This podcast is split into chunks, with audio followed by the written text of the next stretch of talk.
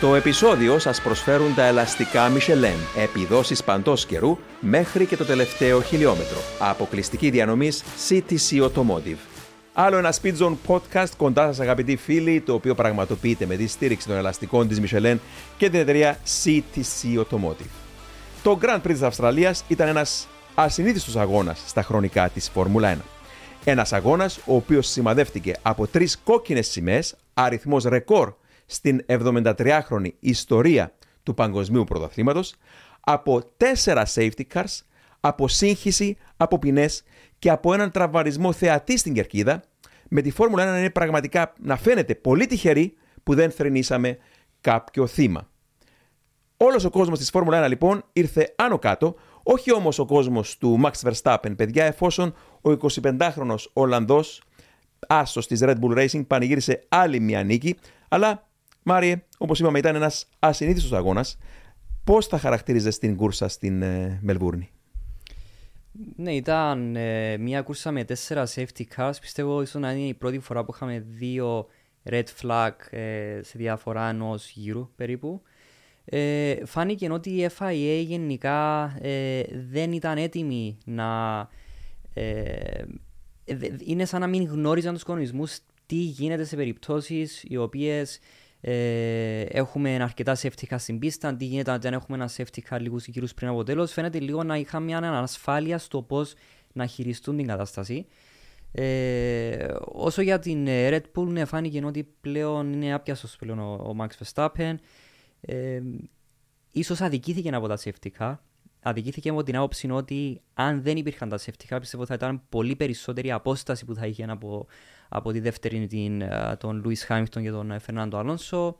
Αλλά πλέον φαίνεται ότι οι Red Bull γενικά έχουν ένα μονοθέσιο το οποίο είναι setup για race conditions παρά για qualifying γιατί η μικρή διαφορά που δείχνουν στο qualifying στην Αυστραλία δεν ανταποκρίνεται στη μεγάλη διαφορά που είχα δείξει στην πίστα.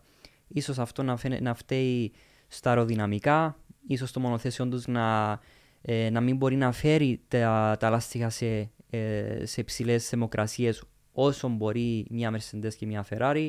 Άρα από ό,τι φαίνεται είναι πιο περισσότερο στην πλευρά του race condition η Red Bull γιατί φάνηκε να μπορούν να πιέζουν σε όλον τον αγώνα χωρίς καν ε, να σκέφτονται τα ελαστικά αλλά να τονίσουμε ότι ο λόγος που πολλέ ομάδες ήταν τόσο πολύ κοντά στην Αυστραλία, κάτι που δεν το είχαμε δει στις προηγούμενες πίστες, εκτός του ότι οι ομάδες φέτος έχουν κάνει όλες βήματα μπροστά Όλες ανεξαιρέτω, κάποιες περισσότερες, κάποιες λιγότερο. Γι' αυτό βλέπουμε λίγο ότι η McLaren να είναι στο πίσω μέρος. Δεν είναι ότι δεν έχει κάνει βήματα, απλά πιο λίγα βήματα σε, με τον ανταγωνισμό.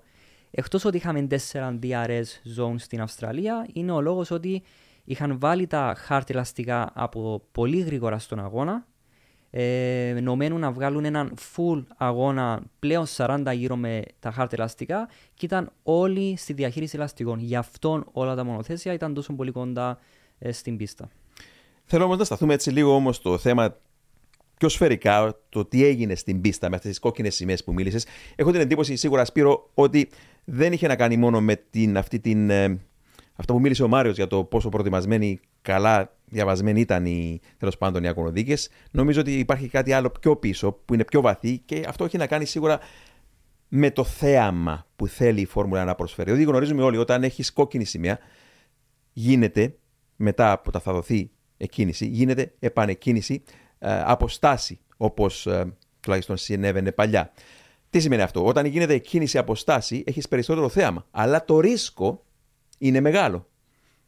Η εμπειρία λέει ότι μετά από ε, νέες εκκινήσεις από στάση, ειδικά στο τέλος της κούρσας, εκείνες οι δύο κόκκινες σημαίες, ακολουθούν ατυχήματα. Και αυτό είναι που είχαμε. Ακολουθούν ατυχήματα διότι τα ελαστικά καταρχάς δεν είναι έτοιμα από πλευρά θερμοκρασία. Οι πιλότοι είναι ήδη κουρασμένοι και είναι πιο επιρρεπείς στα λάθη λόγω της κουρσά που έχει προηγηθεί ήδη. Θεωρώ ότι κάποιες φορές ίσως επιβάλλεται λόγω των θραυσμάτων που βρίσκονται στην πίστα οι κόκκινες σημαίες. Όμως, πάντα στο πίσω μέρος του μυαλού της διοίκησης της Φόρμουλα 1 είναι το show για το Drive to Survive style. Κάποιες φορές γίνονται υπερβολικά πράγματα και από τη μια δίνουν θέαμα, από την άλλη γίνονται λάθη όπως αυτό που έκανε ο Κάρλος Σάινθ, Ναι. που δέχτηκε μία ποινή. Τώρα μ, αντέχουμε ένα άλλο θέμα, αλλά είναι βασικό. Ο Κάρλος Σάινθ, α- εγώ το αντιλήφθηκα πιο μετά ότι δέχτηκε ποινή για ένα περιστατικό που δεν υπάρχει, που δεν έγινε. Ναι, ναι. Διότι ο γύρος αυτός ακυρώθηκε λόγω της κόκκινης σημαίας. Ε, επέστρεψε το grid στην αρχική του θέση που ήταν πριν την εκκίνηση και ο λόγος ήταν ότι δεν είχε συμπληρωθεί το πρώτο sector πριν την κόκκινη σημαία. Άρα ο κανονισμός λέει ότι τον Γκριτ επιστρέφει πριν από την εκκίνηση. Ναι. Και ο Κάρλο Σάιθ τιμωρήθηκε για περιστατικό που δεν υπάρχει. Παιδιά, να πω εδώ και κάτι άλλο πολύ σημαντικό. Ε, γενικότερα πάνω στις εκκινήσεις, δεν είναι εκκίνηση κανονική είτε επανεκκίνηση, ο κόσμος δεν πρέπει να βλέπει την, να σκέφτεται όπως κάθεται στον καναπέ και βλέπει σε αργή κίνηση τους πιλότους. Γιατί η εκκίνηση ή η επανεκκίνηση τι είναι, είναι λες και έχεις 20 σφαίρες οι οποίες κυνηγούν τον ίδιο στόχο. Και όσο για να ακούγεται αυτό μεταφορά, είναι, είναι μια πραγματικότητα. Δηλαδή, έχεις καμιά φορά 4, 5, 6 αυτοκίνητα να κυνηγούν τον ίδιο δρόμο, το, το ίδιο κομμάτι δρόμου. Και εκείνο που βλέπω πλέον στη φόρμουλα και θα επανέλθω στον Σάινθ, είναι ότι εκτός του ότι δεν πρέπει να, τρέχουμε, να, προ, να, να προτρέχουμε και να λέμε ποιος φταίει πάνω στην εκκίνηση, ο Α ή ο Β, είναι ότι είδαμε εκείνη τη φοβερή στροφή μέσα από τα χρόνια στη Μελβούρνη 9-10 οι δύο στροφές 9-10, αριστερά-δεξιά, το σίγμα, η λεγόμενη weight, είδαμε αν δεν απατώμε φέτος, ο Νόρις ποιος ήταν, να γίνονται προσπεράσματα εκεί. Αν είναι δυνατόν να γίνονται προσπεράσματα σε μια τόσο γρήγορη στροφή. Άρα, πού καταλήγω ότι πλέον τα μονοθέσια της Φόρμουλα 1 μπορούν να μπουν πλάι-πλάι σχεδόν πάνω σε κάθε στροφή. Έχουν τόσο πολύ κράτημα. Η ασφάλεια έχει αλλάξει με το χέιλο. Νιώθουν και περισσότερη ασφάλεια Ναι. ψυχολογικά οι πιλότοι για να κάνουν μανούβρες. Τώρα προσπαθώ να κάνουμε μια συζήτηση για αυτό το θέμα χωρίς να φέρουμε ούτε περισσότερη ευθύνη από ό,τι πρέπει στους πιλότους, ούτε παραπάνω ευθύνη από ό,τι πρέπει στους αγωνοδίκες, αλλά κάπου πρέπει να, να δούμε τι συμβαίνει με αυτή την ε, ε, νέα προσέγγιση που κάνει τώρα η Φόρμουλα 1 με όλα αυτά. Ναι, αλλά να σημειώσουμε ότι οι πίστες έχουν μείνει οι ίδιες, αλλά τα μονοθέσια έχουν γίνει πιο μεγάλα. Άρα να έχουμε... Η συγκεκριμένη πίστα είναι συγκεκριμένη παλιά πίστα. Είναι παλιά πίστα, ναι. Άρα να έχουμε δύο μονοθέσια πλάι-πλάι. Αν μιλούσαμε εποχές 2000, είναι πάρα πολύ μικρά τα μονοθέσια σε αντίθεση με το τι έχουμε τώρα. Άρα Ναι. ο λόγος που βλέπουμε τους οδηγούς να κάνουν κάποια λάθη ε, είναι πολύ πιο μεγάλα τα μονοθέσια. Αυτό είναι όμως τότε, Μάριε, ε, αυτό που είπες, ήταν πιο μικρά μονοθέσια και μπορούσαν να θεωρητικά να μπουν πλάι-πλάι, αλλά δεν μπορούσαν να το κάνουν γιατί δεν είχαν το κράτημα. Σήμερα είναι πιο μεγάλα μεν, αλλά έχουν το κράτημα να μπουν μαζί πάνω στη στροφή και έχουμε τα, αυτά τα ατυχήματα. Στη Μελβούρνη πλάτινε η πίστα. Ναι. Την άνοιξαν από πέρσι. Ναι, αλλά Για δεν αυτόν είναι. τον λόγο. Ναι, α, ναι, σωστά, σωστά. Άρα έχει και σημεία που είναι πιο πλα, πλατιά η πίστα από ό,τι άλλο. Δε, αλλά παρόλα αυτά, ε, λόγω τεχνολογίας μπορούν πιο εύκολα δύο αυτοκίνητα να βυθιστούν σε οποιαδήποτε πίστα στον κόσμο πλάι-πλάι, λόγω του κρατήματος, λέω εγώ. Άρα να έχεις πιο εύκολα ατυχήματα από ό,τι στο παρελθόν που έπρεπε να πιάσεις τον άλλο πάνω στα φρένα, να στρίψεις και να σκεφτείς μία, δύο, δέκα φορές δεκαετία του 60 αν θα έκανες μια μανούβρα. Ναι, αλλά η διαφορά ποια είναι ότι αν πάμε, πιστεύω, μέχρι μέσα το 80, οι οδηγοί έλεγαν ότι μπορούσαν να δουν τα μπροστινά ελαστικά. Ο αισθητήρας ήταν τα μάτια τους κατά πόσο υπήρχε φθορά στα ελαστικά και το κάθε εξής. Πλέον δεν πιστεύω ότι κάποιος οδηγός μπορεί να δει τα μπροστινά ελαστικά. Το είχε πει ο Πιέρ Γκάσλι ότι δεν μπορούμε να δούμε πλέον τα μπροστινά ελαστικά ούτε καν το ρίγχο του μονοθεσίου. Είχαμε δει ένα μικρό λάθος του Αλόνσο στο προηγούμενο αγώνα. Ο τρόπος που είχε βάλει τα ελαστικά ε, στον grid που πέρασε την άσπρη γραμμή. Είχαμε δει στην Αυστραλία τον Max Verstappen να είναι οριακά στην άσπρη γραμμή, ή που ήταν οριακά στο να κάνει και αυτό το λάθος. Πολύ σημαντικά αυτά που λες. Το πώς βλέπει ο πιλότος δηλαδή, είτε την ώρα που κάνει μια κίνηση, είτε την ώρα που κάνει μια μανούβρα στην πίστα. Α, είναι το ένστικτο φυσικά. Είναι οι πιλότοι οι οποίοι οδηγούν πέραν των 300 χιλιόμετρων με, με έναν ένστικτο. Αλλά λέει πολλά ότι είναι τόσο πολύ μεγάλα τα μονοθέσια που δεν ήταν μόνο ο Κάρλο Σάιν ο οποίος είχε χτυπήσει τον Αλόνσο. Το ίδιο ατύχημα είχε γίνει στα αριστερά της πίστας με τον Σάρτζεν της Williams και τον Τσουνότα της Αλφα Ναι, σωστά, Tauri. ναι.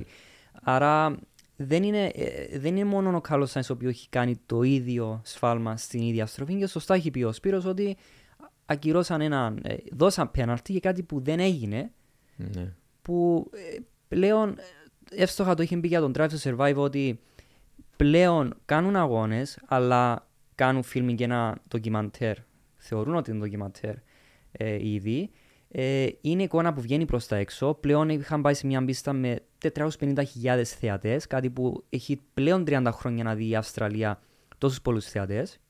Που κατά εμένα η Φόρμουλα 1, επειδή ο Σάρτζεν είχε κλειδώσει τα ελαστικά, φάνηκε ότι έγινε οδηγικό λάθος, δεν του ε, δώσαν πέναρτη, ενώ του Κάρλος Σάινς επειδή δεν φάνηκε να κλειδώνονται τα ελαστικά, να βγαίνουν καπνοί, θεώρησαν ότι μπορείς να αποφύγεις ε, το ατύχημα. Ε, δεν ξέρω, πλέον πιστεύω ότι είναι λίγο drive to survive το θέαμα μου που θέλει να δώσει ναι, η Φόρμουλα. Ναι, ακριβώς, ακριβώς. Και όποιος παρακολουθεί η Φόρμουλα τα τελευταία 10, 20, 30 χρόνια, ε, λίγο πολύ το, το safety car μονιμοποιήθηκε στη Φόρμουλα πριν από 30 χρόνια. Το 1993 στο Silverstone, θυμάμαι, ε, το είχαν ε, φέρει και μετά δεύτερη φορά ήρθε εκείνη τη μαύρη ημέρα στο 1994 την επόμενη χρονιά στην Ήμολα όταν σκοτώθηκε ο Άιρτον Σένα. Ε, αλλά η Φόρμουλα όλα αυτά τα χρόνια συνήθως επιστράδευε το αυτοκίνητο ασφαλείας και σπανίως έβγαζε κόκκινες σημαίες. Τώρα, έχουμε αυτή την τάση να θέλουν να, για το θέαμα να δώσουν επανεκκίνηση από στάση και μην ξεχνάμε τι έχουμε στην επόμενη κούρσα στον Πακού, τέλος του μήνα. Έχουμε sprint race. Το sprint race δίνει την ευκαιρία για μια δεύτερη εκκίνηση. Άρα είναι φανερό ότι κινούνται προς την κατεύθυνση να δώσουν θέαμα, αλλά πρέπει να υπάρχει μια ισορροπία το που τραβά τη γραμμή όσον αφορά και ασφάλεια αλλά και δικαιοσύνη με, και με τις ποινές και αν θέλεις και με κάποιον ο οποίος χτίζει μια απόσταση. Διότι όταν ακυρώθηκε για παράδειγμα, βγήκε κόκκινη σημαία, Grand Prix του Μεξικού το 87 ή Grand Prix Ιαπωνία Σουζούκα το 94 στη βροχή, που διακόπηκαν και οι δύο αυτές οι κούρσες στη μέση, όταν, αν δεν απατώμε, όταν έγινε νέα εκκίνηση, εκ νέου εκκίνηση μετά, ε, πάρθηκαν ε, δύο αποτελέσματα. Δηλαδή το πρώτο αποτέλεσμα, αν έχτισες εσύ, δηλαδή που, προηγήσω, ε, που προηγήσουν 30 δευτερόλεπτα από τον δεύτερο, κρατούσε εκείνο το 30 στην τσέπη, γινόταν νέα εκκίνηση και αν κέρδισε την κούρσα, ε, ή μάλλον αν έχανε την κούρσα με 5 δευτερόλεπτα διαφορά, μετρούσε το, το 30 πριν πλην τα 5 δευτερόλεπτα που έχασες, κέρδισε την κούρσα με 25 δευτερόλεπτα διαφορά από τον ε, δεύτερο. Τώρα όμως πάμε λίγο προς έτσι θέαμα at any cost. Σπύρο; Θέαμα at any cost. Καταστράφηκαν δύο ζωές, δύο καριέρες. Γι' αυτό το μαύρο να πουτάπει του 2021, το περιστατικό που είχε γίνει τότε με τον Σερ Λουίς Χάμιλτον και τον το Νίκολας Λατίφη. Ναι. Που δημιουργήθηκε η κατάσταση με το safety car. Ο Μάικολ Μάση έχει δεχτεί σε τρομερό βαθμό bullying. Ο άνθρωπος αυτός έχει κατάθλιψη, έχει φύγει από τη θέση του που ήταν στην FIA, δεν μπορούσε να δουλέψει. Δέχτηκε απειλές για τη ζωή του. Να εξηγήσουμε Σπύρο, ο άνθρωπος ο οποίος έκανε το έγκλημα να πατήσει, μεταφορικά μιλώντας να πατήσει, εκείνο το κουμπί ε, στο φινάλε του. Η να απόφαση, έχουμε αγωνιστική δράση. Να έχουμε αγωνιστική δράση στην τελευταία κούρσα του 21. Και λέμε εμείς ότι. Συγγνώμη που σε διάκοψα, αλλά όλη εκείνη η χρονιά συνέχεια κάποιος ήταν πάνω από εκείνο το κουμπί της δράσης να το πατήσει για το ναι. θέαμα, για το drive to survive. Ναι, ναι. Δεν ήταν μόνο ο Μάση και δεν είναι μόνο ο Μπινότο που ευθύνεται για τη Ferrari. Άρα κάποιοι την πληρώνουν γιατί υπάρχουν πλέον τα social media. Mm-hmm. Διότι από τον εξειδικευμένο τύπο ναι. δεν βγαίνουν σταυρώστε τον Μάση, σταυρώστε τον Πινότο, σταυρώστε τον, τον οποιοδήποτε. Η, η Φόρμουλα 1 είναι σοβαρές εταιρείες, οργανισμοί οι οποίες λειτουργούν με ανθρώπους οι οποίοι λογοδοτούν σε πολλούς άλλους και ανθρώπους οι οποίοι συνεργάζονται με πολλούς άλλους και είναι ομαδική δουλειά. Δεν μπορεί να φτιάξει έναν άνθρωπο Φταίει ο Μάση. Πυροβολήστε τον Μάση. Ο Μάικολ Μάση, ο ρόλος του τότε ήταν πολύ πιο σύνθετος σε σχέση με τον καινούριο διευθυντή αγώνα. Διότι κάποιες από τις αρμοδιότητες πέρασαν σε άλλα χέρια, διότι δεν μπορεί έναν άτομο. Δεν είναι ο Τσάρλι Βάιτινγκ. Το ξέραμε από την αρχή όμως ότι δεν ήταν ο Τσάρλι Βάιτινγκ. Ο Τσάρλι Βάιτινγκ είχε σίγουρα τρομερή πείρα. Από εκεί και πέρα, και συμφωνώ εννοείται με ό,τι λες, Πύρο, από εκεί και πέρα ήθελαν κάποιοι να ξεφορτωθούν τον Μάση. Το ξεφορτωθήκαμε. Χθες όμως στην Αυστραλία η κούρσα που είδαμε δεν νομίζω να ικανοποιήσει αυτούς τους ανθρώπους. Και με το μυαλό... Γιατί συνεχίζουν να γίνονται. Θα γίνονται. Ναι, θα γίνονται τέτοια πάντα. λάθη στο βωμό όμως του θεάματος. Αυτό πρέπει να αποφασίσει η Φόρμουλα 1 αν πρέπει να σκέφτεται ως FIA, παλιά FIA που σκεφτόταν αγωνιστικούς κανονισμούς ή αν σκέφτονται μόνο το θέαμα.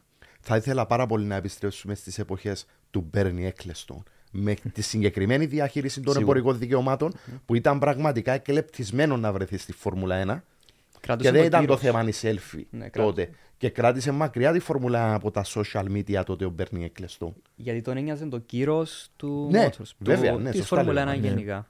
Είναι κουβέντα που είχαμε, Μάρε. Αξίζει να την επαναλάβεις για το πώς έβλεπε ο Μπέρνι Έκλεστον τα social media. Είστε έτοιμοι. Μπορείτε να πάτε όπου θέλετε, όποτε θέλετε, ό,τι καιρό κι αν κάνει. Γιατί τα ελαστικά Michelin προσφέρουν επιδόσεις που φτιάχτηκαν να διαρκούν. Ανακαλύψτε τα ιδανικά ελαστικά για εσάς σε εξουσιοδοτημένους μεταπολιτές σε όλη την Κύπρο. Για περισσότερες πληροφορίες καλέστε στο 7777 1900. Με τη σφραγίδα ποιότητας τη CTC Automotive. Ναι, ήταν, ε, νομίζω ήταν αρχές προς τα τέλη του 2010 της δεκαετίας που πλέον άρχισαν τα Facebook, social media που είχαν ε, πίεζαν εν μέρη τον Bernie Eccleston ότι πρέπει πλέον η Φόρμουλα 1 να ξεχρονιστεί. Πρέπει πλέον να μπει στη νέα εποχή το social media που ο Bernie Eccleston είχε πει θυμάμαι ότι δεν χρειαζόμαστε ούτε Twitter ούτε Facebook πλέον στη Φόρμουλα 1 για τον λόγο ότι τα social media τα ακολουθούν όπως το είχε πει τα 15 χρόνια. Άρα και είχε, είχε επίσης πει ότι το κύριο της Φόρμουλα 1 δεν χρειάζεται τέ- τέτοιου είδους οπαδούς. Ε, δεν χρειάζεται τα 15 χρόνια. Η θεωρία του Μπεν Eccleston ήταν ότι αυτός που θέλω να δει τη Φόρμουλα 1, αυτός που θα αγοράσει ticket για να έρθει στην πίστα για να δει τον αγώνα.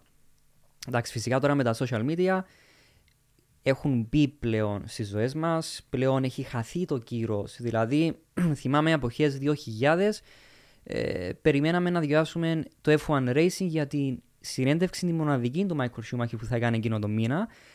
Πλέον δεν βλέπουμε τον κόσμο να θέλει να διαβάσει περιοδικά για τη συνέντευξη του Φερνάντο Αλόνσο για παράδειγμα, γιατί η Aston Martin θα το βάλει στα social media, άρα υπάρχει ένας εύκολος τρόπος να έρθει η πληροφορία προς εμάς, αλλά χάνεται το κύρος, χάνεται το κύρος της Φόρμουλα 1.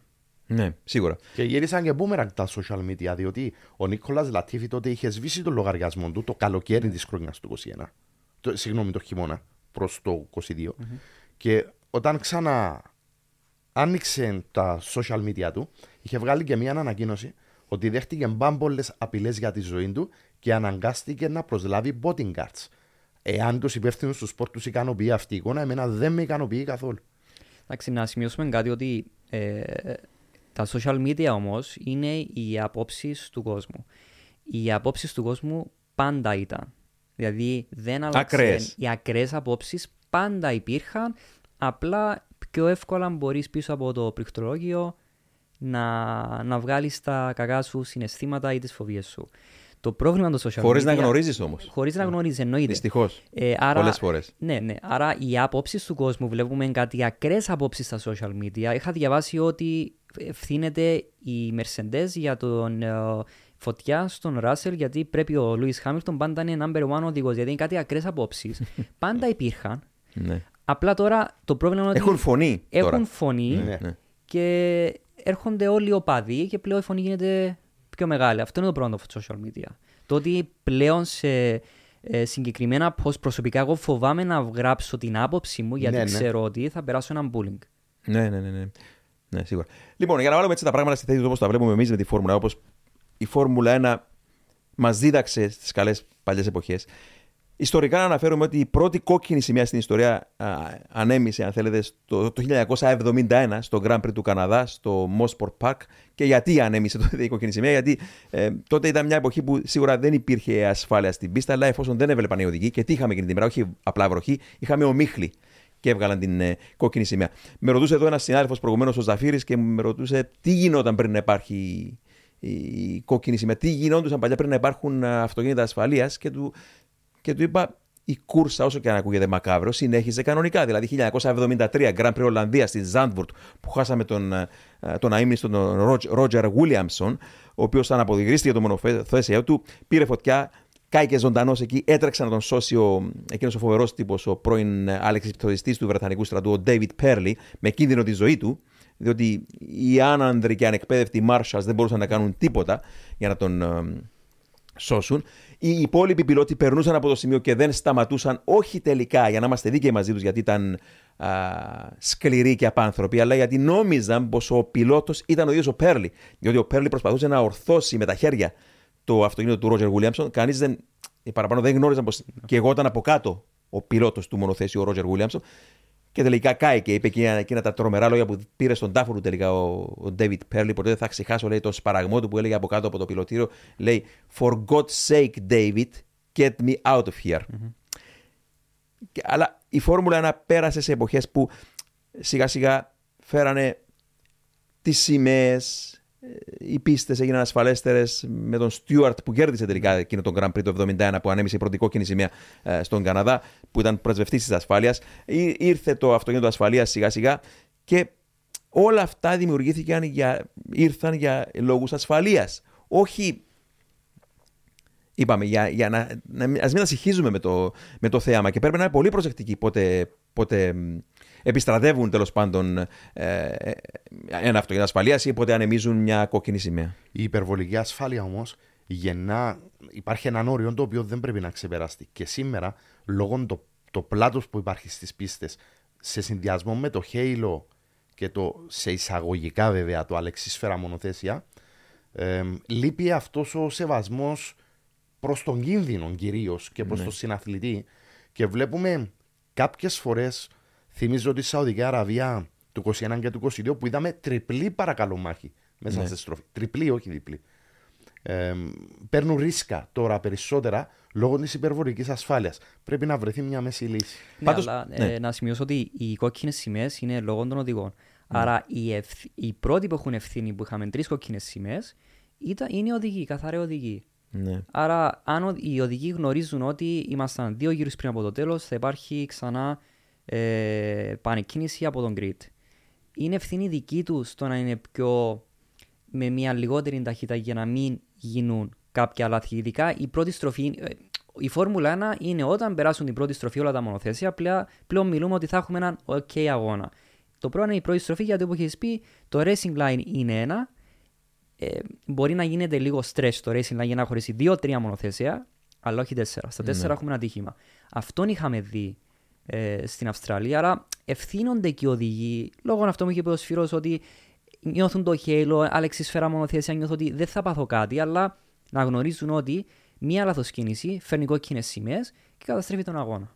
Πάντως, κάτι που πρέπει να εξετάσει η FIA και δεν είναι μόνο με τους διαγωνιζόμενους στην πίστα, είναι και με τους θεατές. Ναι. Είπα προηγουμένως στην αρχή ότι στη σύγκρουση του, του Kevin Magnussen με την Haas, πέταξαν ε, θραύσματα θρακονημάτων μέχρι 20 μέτρα ψηλά και ένα από αυτά, μεγάλο κομμάτι, προσγειώθηκε πάνω στην ε, κερκίδα, χτύπησε έναν Βρετανό θεατή και διάβασα συνέντευξη του παιδιά. Ο άνθρωπος είπε ότι τι έκανε, λέει, κρατούσα το ραδιόφωνο στο αυτή και είχα το χέρι μου κάπως έτσι εδώ και τον χτύπησε το κομμάτι, εξφεντονίστηκε πάνω στο χέρι των ανθρακονημάτων, τον, τον έκοψε και λέει πίσω μου, δίπλα μου μάλλον, ήταν η γυναίκα μου. Θα την έκοβε. Και πιο πίσω ήταν δύο μικρά παιδιά, είπε. Αυτά πρέπει να προβληματίσουν τη Φόρμουλα 1 και όχι η δράση του αν θα βγει safety car ή αν θα βγει κόκκινη σημαία στην πίστα, νομίζω. Είναι, είναι αρκετά σοβαρό περιστατικό. Ναι.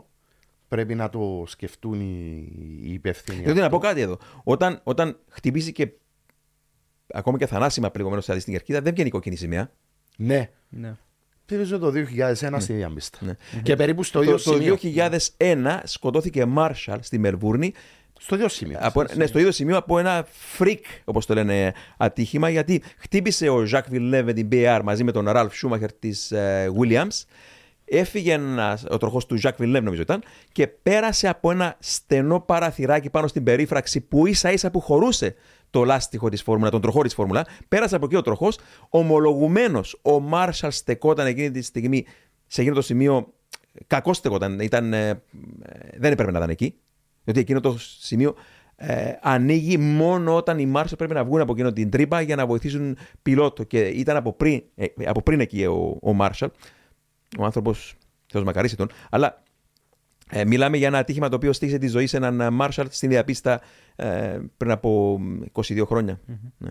ναι. πριν από 22 χρόνια, στο σημείο που είχε και το φοβερό ατύχημα τότε ο Φερνάντο Αλόνσο.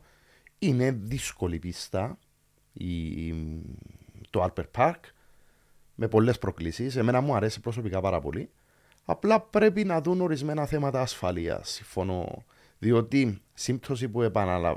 επαναλαμβανόμενη πάβει να είναι σύμπτωση. Άρα ναι. το συγκεκριμένο σημείο υπάρχουν θέματα ασφάλειας. Δεν γίνεται κάθε φορά να υπάρχει πρόβλημα. Ναι. Τώρα, οτιδήποτε άλλο που αφορά το.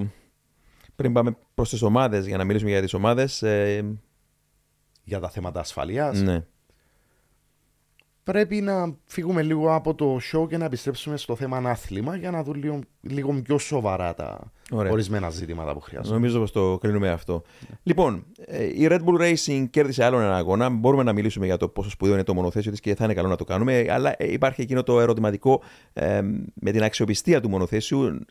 Μέχρι στιγμής είχαμε τρεις αγώνες, πήρε τρεις νίκες, δύο με τον Verstappen και μία με τον Πέρας. Αλλά Μάρια σε κανένα από τους αγώνες δεν πέρασε απροβλημάριστη. Είχε και στα τρία Grand Prix κάποιο είδους μηχανικό πρόβλημα η Red Bull, έτσι. Ναι, ε, είχαμε δει τον Πέρες, δεν, ήταν, δεν μπορούσε καν να κάνει το qualifying λόγω ε, μηχανικού προβλήματος. Υπάρχει ένας, ε, ε, το κρατούν ας το πούμε λίγο κρυφό η Red Bull.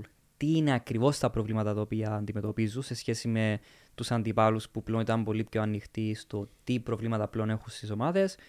Ε, έστω και με ένα μηχανικό πρόβλημα, πάλι κέρδισαν τον αγώνα, πάλι η, η Red Bull έχει δείξει το πόσο γρήγορη είναι πλέον στις πίστες.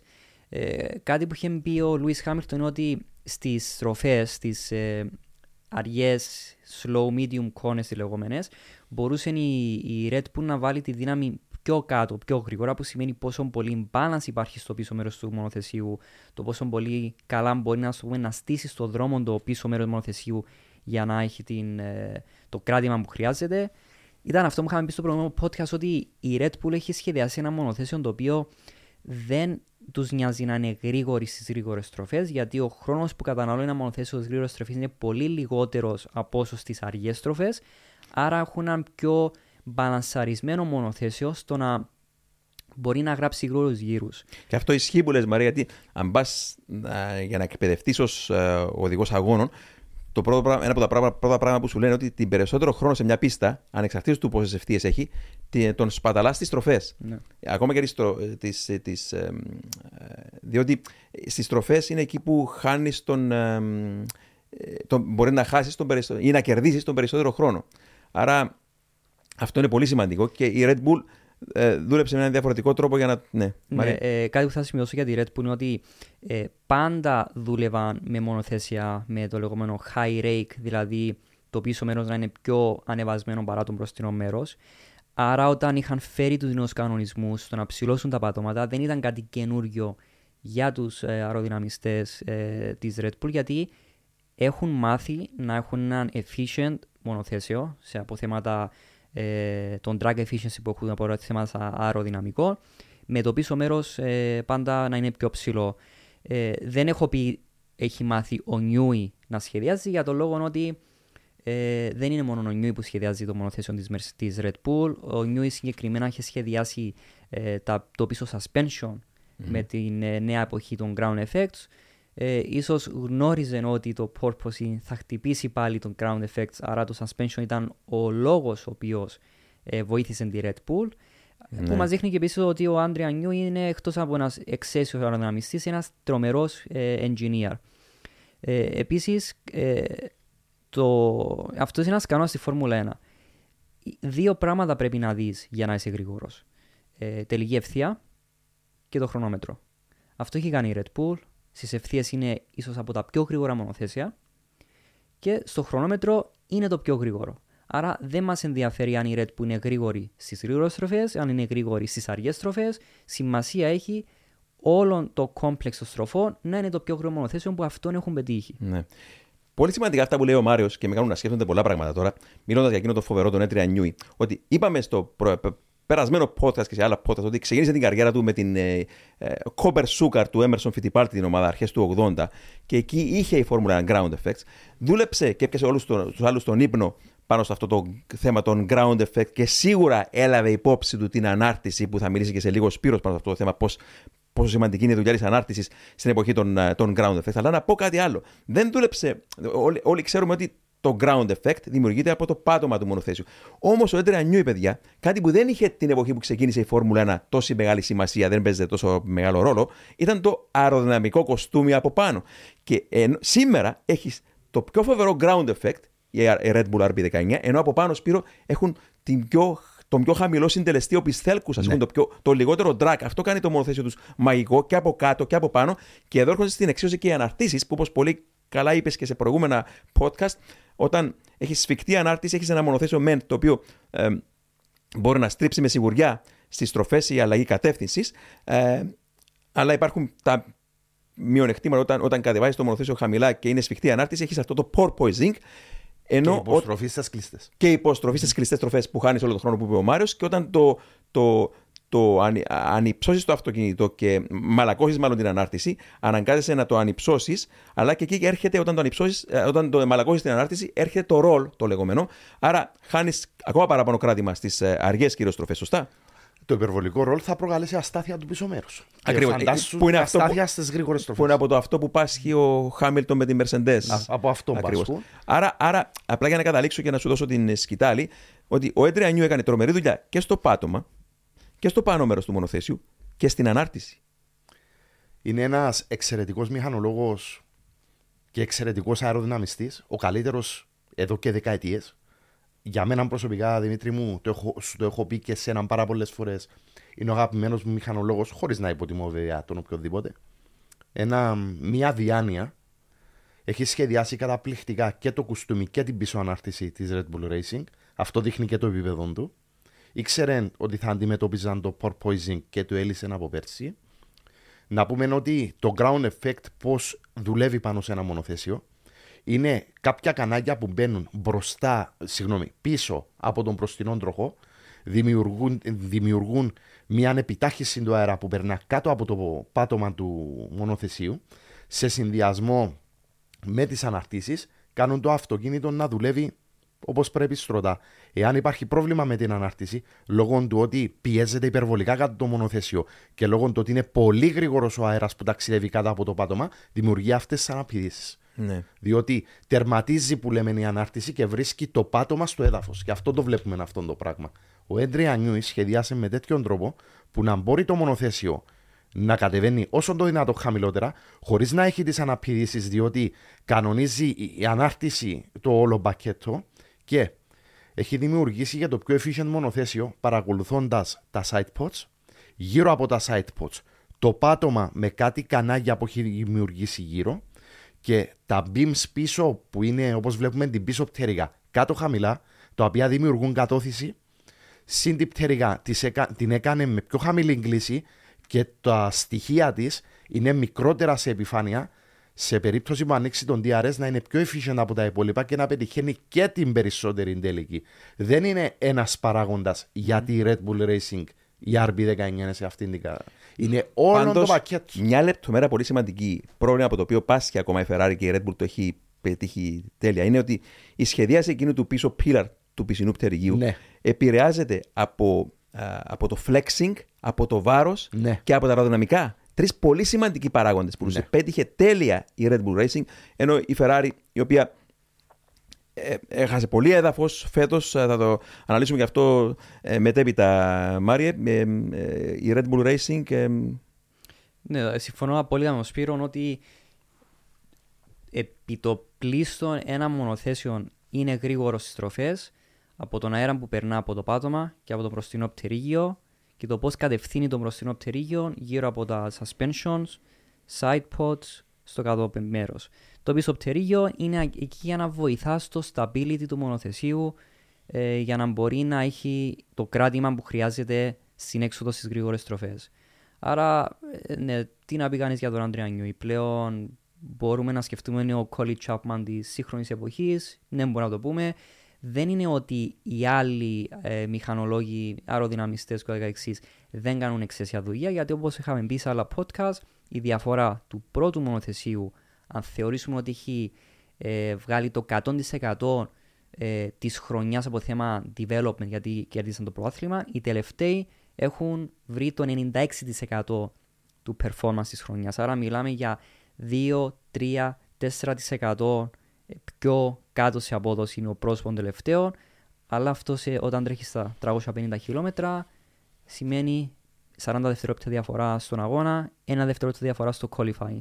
Τόσο πολύ γρήγορη είναι η Φόρμουλα 1 που κανείς δεν είναι τυχαίος για να είναι σε Ναι. τέτοιες θέσεις. Αλλά ναι, μιλάμε ένα πρόθυμα λεπτομε... για στις λεπτομέρειες που ο Άντρια Νιούι μπορεί να δει αυτές τις λεπτομέρειες γιατί έχουν τόσο πολύ confidence στο τι έχουν χτίσει, που πλέον μπορούν να καταναλώσουν χρόνο για να δουν μικρές λεπτομέρειες στο μονοθέσιο. Κάτι που η AlphaTauri δεν μπορεί καν να δει τα, τα fundamental κομμάτια του μονοθεσίου, έξω που έχει πει και ο Φραντός ότι δεν έχει πλέον εμπιστοσύνη στους μηχανικούς του. Mm. Που είναι το χειρότερο που μπορεί να ακούσει Μπορεί να πει κάποιος, ναι, για μια ομάδα. Πάντως, ε, θα λέγαμε ότι ο μεγαλύτερος αντίπαλος του Red Bull Racing είναι ο ίδιος του εαυτός για την ώρα και στρέφουμε σε εκείνα τα μηχανικά προβλήματα να βάλουμε και αυτά κάτω από το μικροσκόπιο. Ο Μάσα μίλησε, ο, ε, συγγνώμη, ο Μάσα, ο, ο Πέρες, ε, μίλησε ο Μάριος ε, και είπε προηγουμένως ότι είχε εκείνα τα προβλήματα με τα φρένα που άλλαζε απρόσμενα η, η ισορροπία κατανομής βάρους ε, μεταφέρω το περισσότερο προς τα εμπρός, υπερβολικά προς τα εμπρός. Σπύρο, πρόβλημα με μπαταρία στα προγραμματικά ε, για τον ε, Verstappen στα προγραμματικά ήταν νομίζω και πρόβλημα με το, στον αγώνα, με downshifts. Με το κυβότιο. Με το κυβότιο. Φαίνεται να υπάρχει σοβαρό πρόβλημα με το κυβότιο ταχύτητων του Max Verstappen. Έχω παρατηρήσει ότι και στις τρεις κούρσες αντιμετώπισε το ίδιο πρόβλημα. Έχουν αλλάξει ήδη κυβότιο και πάλι συνεχίζει το πρόβλημα. Mm. Έχουν αλλάξει και την υβριδική μονάδα Τώρα για να είμαι ειλικρινής, δεν θυμάμαι αν είναι στο μονοθέσιο του Verstappen ή του Πέρες. Νομίζω είναι του Πέρες ναι. που ξεκίνησε και από το pit lane. Ναι, ναι, ναι. Υπάρχουν προβλήματα. Όλα αυτά είναι κατάλοιπα του ότι δεν είχαμε δοκιμές φέτος το χειμώνα. Mm-hmm. Τρεις ημέρες δεν ήταν αρκετές. Mm-hmm. Ο κινητήρας της Μεσεντέ εξεράγει προχθές. Η Ferrari έχει ήδη αρχίσει και δέχεται ποινές στον Κρήτη για αλλαγές. Υπάρχουν ε, θέματα. Τώρα Όπως σωστά είπες Δημήτρη, η Red Bull Racing αυτή τη στιγμή έχει αντίπαλο μόνο τον εαυτό της. Ναι, μεν κέρδισε και τις τρεις κούρσες, αλλά ε, έτσι έχει κάποια ρογμή στην πανοπλία της, ναι, φαίνεται. Ναι, ναι, ναι. και θα το, όσο περνά οι κούρσες, θα χειροτερεύουν τα προβλήματα, ναι. θα απολύουν. Διότι Πάντως, θα κρατώ κάτι σημαντικό για τους πιλότους της Red Bull Racing. Για του ενδιαφέρονται να κάνουν πάντοτε, έστω με τον τρόπο τους, μια σύγκριση μεταξύ Verstappen και Pérez. Να πούμε εδώ ότι Είχαμε ένα Max Verstappen να σκαρφαλώνει από την 15η ε, στην Σαουδική Αραβία, από την 15η στην ε, δεύτερη θέση. Και είχαμε έναν Σέρτσιο Πέρες στην Αυστραλία να ξεκινά από τα pits τελευταίος και να τερματίζει πέμπτος. Όμως η διαφορά για να δείξουμε πόσο διαφορετικός πόσο διαφορετικό on είναι ο Max Verstappen και πού επικεντρώνεται ως ομάδα η Red Bull Racing και τα δύο πολύ σημαντικά και ο πιλότος ως χαρισματικός που είναι ο Verstappen ναι. και η ομάδα που βάζει τα αυγά της, είναι ότι ο Πέρες, παρόλο που η κούρσα στην Αυστραλία εξισώθηκαν οι αποστάσεις τέσσερις φορές, δεν κατάφερε να τερματίσει πιο ψηλά από πέμπτος. Εγώ δεν είμαι ευχαριστημένος ναι, μαζί του. Ναι. Και, και να πω κάτι. Πρωτού βιαστεί κάποιος και πει, διότι κάποιοι είπαν ότι ε, η πίστα της ε, Μελβούρνης ήταν πιο δύσκολο να γίνουν προσπεράσματα. Συμφωνώ με αυτό, αλλά ο, ο, ο Max Verstappen, παιδιά, έβγαλε την κούρσα στη Σαουδική Αραβία, όπως το δήλωσε ο ίδιος, με έναν πνεύμονα. Ήταν άρρωστος. Ε, Μέρες πριν την κούρσα δεν μπορούσε καν λέει, στο σπίτι του να περπατήσει. Και πραγματικά είναι κάτι το οποίο ε, όντως ε, του συνέβη. Ναι. Μου θυμίζει η πιλότου από άλλες εποχές ο Max Verstappen. Δέχομαι ότι έχει κάποια κακά στοιχεία στο χαρακτήρα του, αλλά εμείς δεν τον κρίνουμε σαν χαρακτήρα, εμείς τον κρίνουμε σαν πιλότο. Είναι χαρισματικός, είναι ε, τρομερά εργασιομανής, έχει δουλέψει όλα τα σημεία δεν συμβιβάζεται με τη δεύτερη θέση και πάντα δίνει τον καλύτερο του εαυτό. Σωστά είπε. Και, αυτό, και γι' αυτό δικαίως βάζει όλα τα αυγά της Red Bull στο δικό του καλάθι. Μα μόνο το συμβόλαιο να δει κάποιος 50 εκατομμύρια το χρόνο μέχρι το 2028, αντιλαμβάνεσαι ότι τον πιστεύει η ομάδα. Ναι. Δικαίως βέβαια, τον ναι. πιστεύει. Ναι, ναι. Ε, με ανησυχεί εμένα πολύ η κατάσταση με την αλλαγή στην ηγεσία της ομάδας. Ναι και περιμένουμε πολύ μεγάλη αγωνία να δω τι συνέχεια θα έχει η Red Bull Racing. Είναι μια κατάσταση με ανησυχεί. Έβαλαν πολιτήριο στην Αλφατάουρη. Ναι. Θα το, θα το καταλάβουμε από τον Έντρια Νιούι. Ο Έντρια Νιούι μόλις μυριστεί ότι θα ξεκινήσει η ομάδα να διοικείται από Board of Directors, σίγουρα θα θέλει να, να αποχωρήσει από την ομάδα. Ναι. ναι. Και αν δούμε τέτοια. Ναι θα, θα είναι κρίμα, γιατί λέμε επανελειμμένα ότι είναι η πιο καθαρόεμη ομάδα Φόρμουλα 1 η Red Bull Racing. Οι άνθρωποι δεν φτιάχνουν ποτά ενέργειας, είναι και αγόρασαν μια ομάδα Φόρμουλα 1 η οποία είναι racers όλοι από την κεφαλή μέχρι κάτω, η δομή, ο τρόπος που δουλεύουν. Ε, και σίγουρα, αν γίνει κάτι τέτοιο και χάσουμε την Red Bull, θα είναι, θα είναι λίγο για τη Φόρμουλα 1. Θεωρώ δύο πράγματα, δύο στοιχεία τα οποία πρέπει να είναι περήφανη η Φόρμουλα 1. Το πρώτο στοιχείο είναι ότι ο Χάμιλτον έχει ξεπεράσει τις ρατσιστικές συμπεριφορές και πέτυχε την καριέρα που πέτυχε στη Φόρμουλα 1 τα τελευταία 20 χρόνια. Και η συμμετοχή της Red Bull Racing από μια εταιρεία που ξεκίνησε παράγοντας αναψυχτικά, σαν εταιρεία, αποφάσισαν να μπουν στη Φόρμουλα 1. Δημιούργησαν μια ολόσωστη δομή ομάδας επαγγελματία Φόρμουλα 1, η οποία είναι παράδειγμα προς μίμηση που παίρνει τα συγχαρητήρια των αντιπάλων τη. Θεωρώ ότι αυτά τα δύο στοιχεία η Φόρμουλα 1 πρέπει να είναι πολύ περηφανή. Ναι. Μαρή. Συμφωνώ, συμφωνώ πάρα πολύ με τον Σπύρο ότι ε, κατά εμένα η Red Bull είναι το τι ονομάζουμε racing team. Δηλαδή ένας racer δουλεύει με ακριβώς αυτόν τον τρόπο. Να είσαι πάντα ανταγωνιστικός, ε, πάντα να, προ, να, να, να είσαι ανταγωνιστικός σε έναν aggressive επίπεδο. Είναι ok να είσαι τόσο πολύ aggressive στη Φόρμουλα 1 και πλέον η Red Bull για μένα, αν και στις αρχές ήμουν λίγο διστακτικός κατά πόσον θέλαν να μπουν στη Φόρμουλα 1 για να πουλήσουν περισσότερα αναψυχτικά ή όντως θέλουν να κάνουν ομάδα. Αλλά έχοντας τον Πίτερ Προδρόμου στις αρχές, έχοντας ε, τον Έντρια Νιούι πλέον. Βλέπουμε... Έκαναν το πείραμα όμως. Ξεκίνησαν ως χορηγοί της Sauber Ναι, αρχικά. ναι, ναι. Έκαναν εκείνο το πείραμα πρώτα για να δουν ως αν θέλετε marketing πείραμα πρώτα. Πρωτού αγοράσουν ομάδα. Όταν αγο- αγόρασαν την ομάδα, σίγουρα ήταν πολύ πιο σο... σοβαροί και αφοσιωμένοι στη Φόρμουλα 1. Ναι, Αγορα... Όταν λέω αγόρασαν, αγόρασαν, Jaguar. αγόρασαν την ομάδα της Jaguar που ήταν η ο- πρώην ομάδα του Jackie Stewart. Μια σωστά, ε, ένα σωστά κτισμένο, δομημένο εργοστάσιο το οποίο αξιοποίησε πολύ. Δεν αξιοποίησε η Jaguar και αξιοποίησε σωστά η Red Bull Racing. Δεν αξιοποίησε η αυτοκινητοβιομηχανία Jaguar που δεν ήταν έκπληξη για μένα προσωπικά. Οι αυτοκινητοβιομηχανοί ναι. πάντα αυτό κάνουν, συνήθως αυτό κάνουν, συγγνώμη. Ε, μπαίνουν απλά για να εκμεταλλευτούν τη marketing πλευρά της Φόρμουλα και μετά είναι ευχαριστημένοι μόλις κερδίσουν, αν καταφέρουν να κερδίσουν, να πάνε να κάνουν κάτι άλλο. Ενώ η Red Bull Racing δεν κατασκευάζει αυτοκίνητα. Μπήκε και θέλησε να πετύχει στη Φόρμουλα 1. Και αυτό είναι Το, που. το που έκανε. όραμα του Dietrich Mateschitz, του συγχωρεμένου Dietrich- Dietrich Mateschitz, μαζί με τους κατάλληλους ε, συμβούλους γύρω του, έφεραν το αποτέλεσμα που έφεραν και θαυμάζουμε τη Red Bull. Εγώ προσωπικά είμαι πολύ μεγάλος φαν της Red Bull Racing, το λέω δημόσια. Και επίσης έχουν την εμ- τρομερή εμπειρία. Το ότι υπάρχει έναν ε, stability με τον Christian Horner να είναι στην ίδια θέση, αυτό είναι πολύ σημαντικός παράγοντας για μια ομάδα. Το να μην αλλάζει συνεχώς team principal, CEOs, ε, όπως θέλουν να ονομάσουν κάθε ομάδα. Ε, και απλό αυτό φάνηκε από φέτος γιατί πιστεύω η Red Bull είναι πολύ πιο γρήγορη από ό,τι μας έχει δείξει. Το ότι έχει δείξει στην, ε, στην Αυστραλία είναι πολύ πιο γρήγορο το μενοθέσιο το ότι έχει δείξει. Όμως, ε, κάνει ό,τι έχει κάνει το 2014 Mercedes. Αν έδειχναν όντως την υπεροχή τους στην Αυστραλία, τότε θα επικρατήσει ένας πανικός. Πλέον οι ομάδες θα ξέρουν πού έχει θέσει τον πύχη η Red Bull, άρα όλες οι ομάδες θα τρέξουν για να φτάσουν αυτό τον πύχη. Για το πώς δουλεύουν οι ομάδες στη Φόρμουλα 1, αν η Red Bull θέσει έναν όριο, οι ομάδες, οι άλλες, θέλουν να θέσουν ακριβώς το ίδιο όριο, ελάχιστα πιο ψηλά για να μπορέσουν να τους κερδίσουν. Δεν υπάρχει λόγος να πιέσουν περισσότερο για να ξεπεράσουν το όριο της Red Bull. Άρα η Red Bull δείχνει το όριο που θέλει να δείξει αυτή για να κρατάει τον ανταγωνισμό εκεί που θέλει γιατί η Red Bull κρατάει πλέον τον ανταγωνισμό στη Φόρμουλα 1 γιατί αν έδειχναν πλέον στην Αυστραλία με τον Verstappen να είναι πέραν των ε, 20 δευτερόλεπτων διαφορά μετά από τόσα red flag πλέον, ο ανταγωνι- πλέον θα γνωρίζουν πού έχει φτάσει η Red Bull. Άρα εγώ πιστεύω ότι το λεγόμενο sandbagging το έχει κάνει η Mercedes, αυτόν κάνει η Red Bull, σωστά το κάνει γιατί έτσι δουλεύει η Φόρμουλα 1 και πλέον η Red Bull είναι, έχει την εμπειρία όπως έχει την εμπειρία μία McLaren, μία Ferrari που τρέχουν στη Φόρμουλα 1 εδώ και 50-60 χρόνια. Πάντως, Σπύρο, γίνεται και μια αξιόλογη προσπάθεια στο άλλο εργοστάσιο των Racers στη Βρετανία, στο εργοστάσιο του Brackley. Η Mercedes προκρίθηκε ψηλά, δεύτερη με τον Ράσελ, προηγήθηκαν στην κούρσα, τερμάρισαν στη δεύτερη θέση με τον Χάμιλτον. Πώς είδες την ε, δική τους κούρσα και πώς βλέπεις τα, τα επόμενα Grand Prix για αυτή την ε, ομάδα; Ήταν μια θετική νότα αυτό που είδαμε από τη Mercedes στη- ο- στο Albert Park. Δεν είχαν βελτιώσεις εξαρτημάτων ιδιαίτερες λόγω του ότι δεν υπήρχε ο χρόνος για να γίνουν.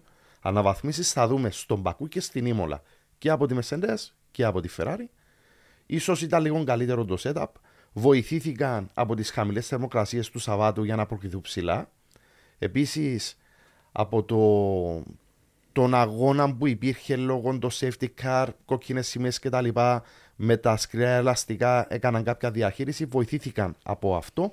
Όμως ήταν βελτιωμένη η εικόνα τους. Θέλουμε να τους δούμε ανταγωνιστικούς αυτή την υπερομάδα στο Brackley. Ε, εμφανισιακά Είστε έτοιμοι. Μπορείτε να πάτε όπου θέλετε, όποτε θέλετε, ό,τι καιρό κι αν κάνει. Γιατί τα ελαστικά Michelin προσφέρουν επιδόσεις που φτιάχτηκαν να διαρκούν. Ανακαλύψτε τα ιδανικά ελαστικά για εσάς σε εξουσιοδοτημένους μεταπολιτές σε όλη την Κύπρο. Για περισσότερες πληροφορίες καλέστε στο 7777 1900. Με τη σφραγίδα ποιότητας τη CTC Automotive. πιστεύετε ότι θα αλλάξει πολύ ως προς τον τομέα; Του side pods. Ναι. Θα μπουν παραδοσιακά side pods. Κάτι που λέγεται και για τη Ferrari ότι θα ακολουθήσει. Θα προσπαθήσουν να λύσουν τα προβλήματα. Δεδομένων να θεωρούν οι φίλες και οι φίλοι που μας βλέπουν ότι οι ομάδες σαν τη Mercedes και τη Ferrari δεν πρόκειται να, παραδεθ- να παραδοθούν. Πόσο μάλλον τόσο νωρίς. Θα δούμε μάχες. Πάντως γνωρίζουμε ότι η ομάδα δουλεύει πυροδοδός για να φέρει εκείνο το νέο πακέτο. Μίλησες Ναι. για, το, για τους πλαϊνούς αεραγωγούς, αλλά και για το πάτωμα εκεί που θα κάνουν Ναι. μεγάλη αλλαγή συνδυασμός. Η γεωμετρία δουλεύουν πολύ με τη γεωμετρία εκεί σε εκείνα τα σημεία των δύο αυτών κομματιών του μονοθέσιου. Και ο λόγος που θα φέρουν μάλλον τις μεγαλύτερες αλλαγές στην Ήμολα, να πούμε εδώ στον κόσμο, είναι γιατί οι δύο επόμενοι αγώνες, τέλος Απριλίου και αρχές Μαου, στο Μπακού του Αζερβαϊτζάν και στο Μαϊάμι στις ΗΠΑ, είναι γιατί είναι ε, street πίστες ε, και δεν προσφέρονται να φέρεις μεγάλες αλλαγές. Δεν θα έχεις ξεκάθαρα ξεκάθαρη εικόνα το τι μπορεί να συμβεί και ο Μαρκ Έλιοτ της Mercedes δουλεύει υπεροδοδό πάνω σε αυτό το τεχνικός διευθυντής της Mercedes Ναι. για να έρθουν αυτά τα κομμάτια και να τα δουλέψουν. Γνωρίζουν από καιρό, όπω λένε στη Mercedes, ποιο είναι το, το πρόβλημα. Άρα Ναι. ε, προσπαθούν με αυτές τις λύσεις να, να εδρεωθούν σιγά σιγά ίσως η, δεύτερη- ως η δεύτερη δύναμη στη Φόρμουλα 1, Μαρία. Ναι, ήταν ενθαρρυντικά τα αποτελέσματα της Mercedes. Ε, πρέπει να τους συγκρίνουμε κατά εμένα με την Aston Martin γιατί είναι οι customer τους οι λεγόμενοι. Από αυτούς, τους αυτούς δίνουν τους κινητήρες, δίνουν αρκετά μηχανικά κομμάτια του μονοθεσίου εκτός από το αεροδυναμικό κουστούμι. Ε, Βλέποντας την Aston Martin να μην μπορεί να πιέσει όσον ήθελε ο Φερνάντο Αλόνσο της Mercedes, δείχνει ότι οι Mercedes με λίγη διαλλαγή στο setup μπορούν να έχουν ένα γρήγορο μονοθέσιο. Δεν ήταν τόσο άσχημα τα πράγματα όπως μας τα είχε πει ο Λουίς Χάμιλτον. Ε, εντάξει, ο, ο Λουίς Χάμιλτον έζησε 7-8 χρόνια σε μια ομάδα η οποία τρέχα για πρωτάθλημα. Τώρα είναι σε μια θέση η οποία πρώτη φορά μετά από πολλά χρόνια ε, έχει την εμπειρία στο να τρέχει με ένα μονοθέσιο που να μην του δώσει, δίνει το confidence που χρειάζεται Και μια ομάδα η οποία να δοκιμάζεται να συνέχεια. δοκιμάζεται συνέχεια. Άρα είναι, δοκιμάζεται και η ψυχολογία του Λουίς Χάμιλτον. Πώς μπορεί να ε, αναλάβει αυτό το βάρος που έχει να, στην ομάδα. Ε, όμως σε γενικές γραμμές μπορούμε να πούμε ότι το ότι είχαμε δει ήταν μία Red Bull αρκετά μπροστά και αρκετά πιο πίσω μία Mercedes και μία στο Martin να καραδοκούν για τη δεύτερη, τρίτη θέση στον αγώνα. Πάντως η αλήθεια. Σπύρο. Λούι Χάμιλτον, ο οποίος δεν έχει ανανεώσει το συμβόλαιο του ακόμα μετά το τέλος του 23 με τη Mercedes. Να το σχολιάσουμε αυτό, αλλά πρωτού το σχολιάσουμε αυτό, με με ενδιαφέρει να πάμε προς αυτή την κατεύθυνση, αν θέλετε, ε, για να το συζητήσουμε. Ε, να πω ότι ε, ένα-δύο από τα προβλήματα του Λούι Χάμιλτον που ανέβηκαν τελευταία στην επιφάνεια ε, είναι ομολογουμένως ότι ε, δεν αισθάνεται καλά το πίσω μέρος, ειδικά στις αργές στροφές, χάνει πολύ χρόνο, δεν μπορεί να επικοινωνήσει τέλεια.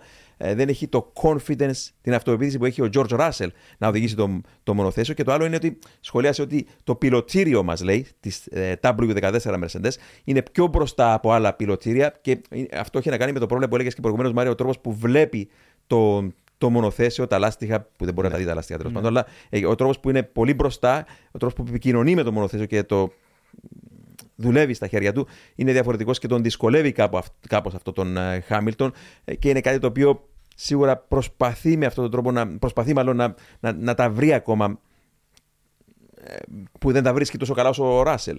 Ο λόγος που το μονοθέσιο έχει το πιλωτήριο του σε πιο μπροστινή θέση σε σχέση με την W13 είναι προφανώς ότι ήθελαν να μεταφέρουν βάρος προς τα μπροστά. Αυτό είναι και μία απάντηση. Πολύ σημαντικό το ενός- βάρος, το Ναι. βάρος του πιλότου οπωσδήποτε. Το έσυραν μπροστά αυτό το λόγο. Διότι η Φόρμουλα 1, το κυβότιο ταχυτήτων, τον κινητήρα και το ευρυδικό κινητήρα και τα turbo, τα radiator κτλ. είναι στο πίσω μέρος του μονοθεσίου. Άρα μπορούμε να πούμε ότι το περισσότερο βάρος είναι πίσω.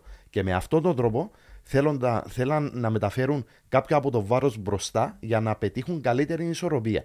Αυτό όμως δεν το είχαν προβλέψει ότι ο πιλότος θα δυσκολευτεί είτε να το συνηθίσει, διότι χρειάζεται και μια συνήθεια. Και δεν μπορεί ο Χάμιλτον να επικοινωνήσει. Έχει παράπονα από την ομάδα λόγω του ότι δεν εισακούστηκε σε κάποιες προτροπές που είχε κάνει ή σε κάποιες εισηγήσεις το χειμώνα σχετικά με ε, ποια κατεύθυνση έπρεπε να ακολουθήσουν, διότι μπορεί να μην μπορεί να τους πει σχεδιάστε το κοστομί αεροδυναμικά έτσι, αλλά σίγουρα θα τους έλεγε για το πώς πρέπει να είναι η συμπεριφορά. Και δεν εισακούστηκε. Υπάρχει μια τριβή. Γι' αυτόν είπα και για το συμβόλαιο. Πάντως, κάτι που πρέπει το, το, το, συμπέρασμα που εξάγω από τον Χάμιλτον όταν οδηγά το μονοθέσιο και σε λιγότερο βαθμό ο Ράσελ είναι ότι όταν περνά από τη φάση της ε, της στροφής το μονοθέσιο, δηλαδή η φάση, μιλούμε τρεις φάσεις ενώ η, το φρενάρισμα, η είσοδος ή ακόμα, ε, συγγνώμη, το, το, το φρενάρισμα, το lift-off και η είσοδος στη στροφή, ε, μετατοπίζεται λίγο απρόβλεπτα η ισορροπία mm-hmm. των μπροστινών στο πίσω μέρος, η αεροδυναμική ισορροπία, και κάπου, κάπου το μονοθέσιο είναι δύσκολο στα χέρια του Χάμιλτον ιδιαίτερα. 9 και 10 την Παρασκευή, ναι, ναι. στη στροφή εννοώ 9 και 10. Ναι. Αυτόν ακριβώς που περιγράφεις Δημήτρη, υπάρχει στο YouTube, μπορεί να το δει ο κόσμος. Την ώρα που έκανε είσοδο, έχασε το πίσω μέρος ναι. με μια φορά των 220-230 χιλιόμετρων. Έκανε το παίξιμο το μονοθέσιο, το επανέφερε και, και συνέχισε. Μιλάμε για στροφή, η στροφή όπου ο, ο Max Verstappen μπορεί να περάσει με πόσα εκεί, 250 πόσα χιλιόμετρα την κλωστή από τη βελόνα. Ναι, ναι, ναι. Χωρίς να. Ναι. Και δυσκολεύεται λόγω αυτό ακριβώς που περιέγραψες, υπάρχει σε εικόνα να το δει ο κόσμος παραστατικά πώς είναι. Όμως προ, προσπάθησε, πέτυχε εκείνη τη δεύτερη θέση με την πείρα του που είχε ο. Εντάξει, ήταν ιδιόμορφος αγώνας φυσικά, αλλά πώς είδες γενικότερα τον, τον Χάμιλτον; Φυσικά ο Ράσελ εγκατέλειψε τελικά ναι. την κούρσα. Πώς είδες όμως τη, τη, δική του φόρμα; Ε, το ότι κρατήθηκε μπροστά από την Άστον Μάρτιν που θεωρούμε ότι είναι η δεύτερη ομάδα με το καλύτερο αεροδυναμικό πακέτο για μένα δείχνει αρκετά στη βελτίωση της Mercedes και επίσης ο Χάμιλτον πόσο, πόσο αρχίζει πλέον να, να μπορεί να γίνεται πιο familiar, ας το πούμε, τον τρόπο οδηγεί το μονοθέσιο. Γι' αυτό λέω ότι το ότι πέτυχε τη δεύτερη θέση μπροστά από την Άστον Μάρτιν μπορεί να μας εξάγει αρκετά συμπεράσματα για τη βελτίωση που είχε, ε, που είχε η Mercedes, γιατί, είναι, γιατί η Άστο Μάρτιν είναι η δύναμη της Mercedes με έναν αεροδυναμικό πακέτο της ε, Red Bull. Άρα λέει αρκετά που είχε πει ο Αλόνσο ότι Προσπάθησα να τον πιέσω για λάθη. Και συγγνώμη, Μάρη, όχι μόνο γιατί έχουν, διαφεύγει τώρα το όνομα, έχουν και έναν ε, υπεύθυνο αεροδυναμικής που προέρχεται από την, ε, από την Aston Martin, νομίζω. Για ανάποδα. Η Aston Martin έχει έναν της ε, Mercedes. Δεν θυμάμαι. Η Aston Martin έχει, η Aston Martin έχει από τη Mercedes. Συγγνώμη, ναι, ναι, η Aston Martin. Άρα η Aston Martin έχει, που έλεγες προηγουμένως, έχει ε, σίγουρα, μηχανολόγους Mercedes, μηχανολόγους αεροδυναμιστές, αεροδυναμιστές Red, Bull. Red Bull, αλλά έχει και αεροδυναμιστή από την Mercedes ναι, τελικά. Ναι. Άρα έχει κάνει ωραίο πάντρεμα εκεί. Ε, μου διαφεύγει το όνομα του τώρα. Είναι ένας πολύ έμπειρος ε, τεχνικός, ο οποίος βοηθά την ε, Baltin, νομίζω ονομάζεται. Βοηθά την, ε, την Aston Martin.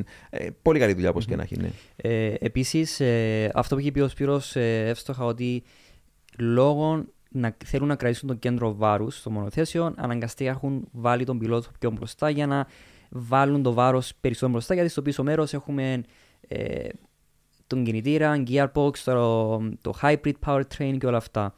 Επίσης, τα side pods έχουν παίξει ρόλο στο πώς έχουν κάνει την κατανομή βάρους. ίσως γι' αυτό χρειάστηκε να έρθει πιο μπροστά η πιλότης της Mercedes σε αντίθεση με τη Ferrari που και αυτή είναι αρκετά μπροστά, αλλά όχι τόσο όσο είναι η πιλότης της Mercedes.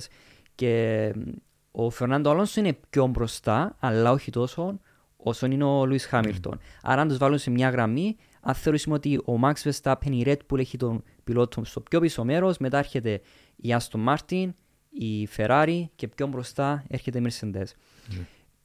Όσο πιο μπροστά βάζει τον πιλότο, δεν μπορεί να αντιληφθεί το λεγόμενο rate of change, πώς αλλάζει η κατεύθυνση η κλίση του πίσω μέρους. Αργεί περισσότερο να έρθει αυτή η πληροφορία που είναι το πρόβλημα του Χάμιλτον. Ναι, που είναι το πρόβλημα του Χάμιλτον. Άρα, όταν φεύγει το μονοθέσιο στο πίσω μέρος, δεν το αισθάνεται όσο θα το αισθάνεται ο Max Verstappen που είναι πιο πίσω στο πίσω Ναι, μέρος, ναι, άρα ναι. νιώθει πιο γρήγορα την αλλαγή κλίση του πίσω μονοθεσίου. Και σίγουρα το να έχεις τον πιλότο προς το κέντρο, όπως κάνει ο Έντρια Νιούι, αυτόματα δείχνει πως αυτό είναι ένα πολύ καλά Ναι. σχεδιασμένο μονοθέσιο Φόρμουλα 1 χωρίς προβλήματα. Η Mercedes, απλά για να ολοκληρώσω, όλα αυτά τα υιοθέτησε μετά από τα προβλήματα του 2022. Ναι, ναι. Ε, απλά να σημειώσω ότι ο λόγος που δεκαετίας του 80 δεν είχαν μπροστά απτηρία τα μονοθέσια και γιατί οι πιλότοι ήταν τόσο πολύ μπροστά που μπορούσαν πλέον να δουν και τους τροχούς, είναι επειδή έχει έρθει τόσο πολύ μπροστά το κέντρο βάρους στο μπροστινό μέρο του μονοθεσίου, που πλέον δεν υπάρχει καν λόγο να έχεις μπροστινό πτέρυγιο. Γι' αυτό βλέπουμε αρχές του 80 μονοθέσει Φόρμουλα 1 χωρίς καν μπροστινό πτέρυγιο, μόνο πίσω πτέρυγιο. Κάποιοι θα λένε πώς μπορούν να τρέχουν χωρίς μπροστινό πτέρυγιο.